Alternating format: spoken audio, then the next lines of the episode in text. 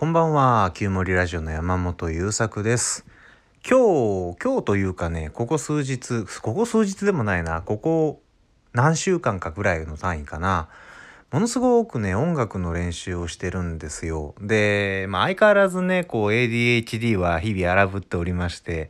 集中力があっちこっちへ飛んでいくんですけど、結構その時の自分の関心っていうものに集中の対象が引っ張られるんですね。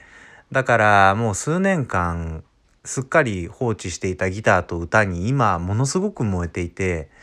もう気が向き続けるので、もう引っ張られるがままにギターを引き出し歌うということを毎日やってるんですけど、まあ楽しいですね。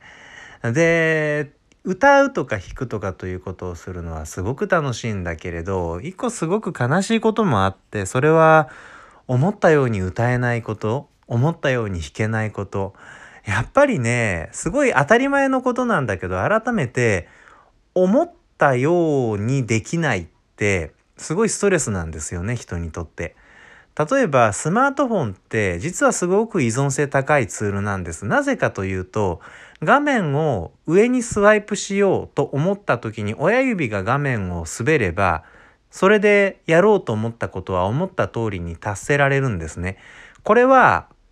何だったっけな、報酬系が刺激されるっていう心理学ではそのように解釈されることなんだけど、やりたいなって思ったことが即座にできると、人って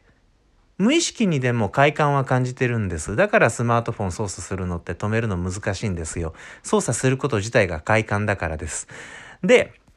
転じてギターの弾き語りをね、僕はもう先生までやってるわけですから、ある程度できたいよなって思いながらやるんだけど、いやー難しいのね。もうあのAdoさんとか米津玄師さんとかYOASOBIさんとか、最近の曲めちゃくちゃかっこいいじゃん。まあ売れてるのしか耳に入ってないんだけどさ、それでもめちゃくちゃかっこいいわけよ。で、僕が青年時代とか少年時代に流れていた音楽と比べても、うーん、すごく質が上がったなって思うのね。楽曲の質も上がったし、歌詞の質の工程はちょっと時代とかその時の気分によって差が分あるなって思うんだけど、少なくともミュージシャンの腕前とかについてはもう桁が違ってますよね。で、なんて言うんだろうな、流れている音楽のあり方も、そのボカロなんていうのは僕らの時代にはなかったので、ボカロプロデューサーを経て音楽業界に入ってきた作曲家たちが音楽シーンに与えた影響って凄まじく大きいんだけど、そういうなんて言うんだろう、本当に音を遊ぶようにパズルをするように組み立てられた楽曲って私の経験値にないんですよね、ほとんど。だから例えば今練習してるのが、えー、Adoさんのギラギラなんだけど、あ、そうそう、うっせぇわはね、あれ速攻飽きるなって、あのすげえかっこいいなってって思って、やっぱり一時期ヘビーローテーションしてたんだけど、これ飽きるわって思って、えー、と好きなうちに離脱して、ちょっと前にちょっと前だったかな少し後だったかなリリースされたギラギラが、あーこっちかっこいいって思ってそっちを練習してるんだけど、いや難しいですね。もともとやっぱ苦手なメロディーラインとか展開の仕方っていうのがありまして、僕は転調が噛むととても戸惑うんですよ、えー、なんだけど、まあギラギラはもう何回転調してるんだろうっていうぐらい転調をかまされているし、ものすごい高いところから一気に低いところに音程が飛ぶっていうこともAdoさん平気でやってるんで、まあ、よく聞いてるとこう別のテイクを重ねてるようにも聞こえるんだけど、あれ絶対本人は生で歌えって言われたらびっちり歌い切るしね。それにこう YouTuber やってる素敵な歌い手さんたちはもうビシッと歌い切ってるんでいいなって思うんだけれど、やっぱり継続的に磨き続けてきた人だったり、音楽の感性を磨き続けてきた人たちと比べると、数年間ブランクを持ってる自分はやっぱりかなり大きな差を持って今走ってるんだなってしみじみ感じるわけです。で、Adoさんのギラギラを歌っている時に、まあ自分に合うキーってどの辺かなっていうのを探したりとかするんだけど、いやーでもあのサビ前のね、ギラギラ輝いて私は夜を飲むっていうこのサビのかっこいいメロディーラインがもうねそれまでのところと転調してるんですね。 3, 3度ぐらい上がってんのかなっていうようなね音楽の話なんで、まあそうなんだぐらいに聞いていただければいいんだけれど、このそれまでと違うノリの音階を踏むところに突然入っていくっていうのがね、いやー、しかもこのさんど違うっていうのがね、私の中の辞書にないっていうことで大変苦しんでおるんです。で、僕の練習って基本的に原曲をまずいちにちふつか聴きまくって、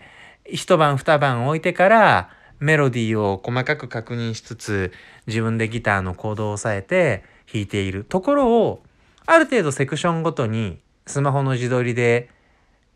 撮って音程を確認したり動きを確認したりっていうことをするんですけど、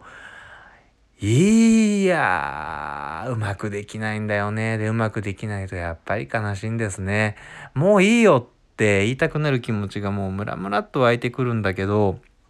でもかっこいいのよこの曲。この曲もそうだし、他にもね、その米津玄師くんの感電とか練習途中の曲も結構いっぱいあって、あとYOASOBIさんの怪物とかもぜひやりたいじゃない。で、今もかっこいいなって思う曲は軒並み難しいわけ。で、いやでもここでなんて言うんだろう、やりたいなっていう気持ちをうまくできないからもうしないで片付けてしまうのは、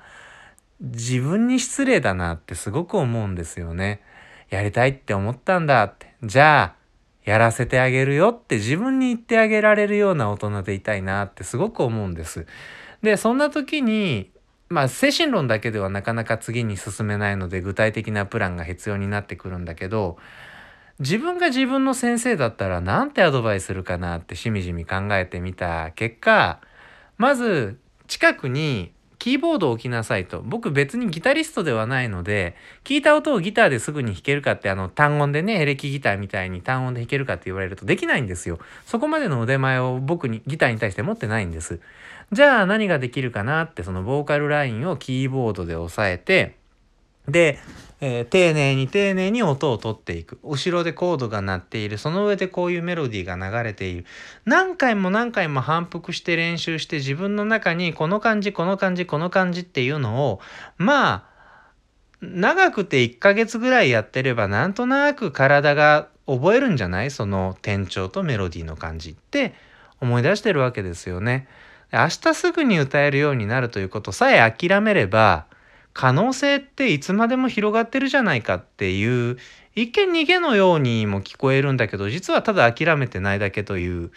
プランに思い至りまして、で我が家には奥さん奥さんじゃないなえっと昔あそうだうちの会社のボスが言っていた朗読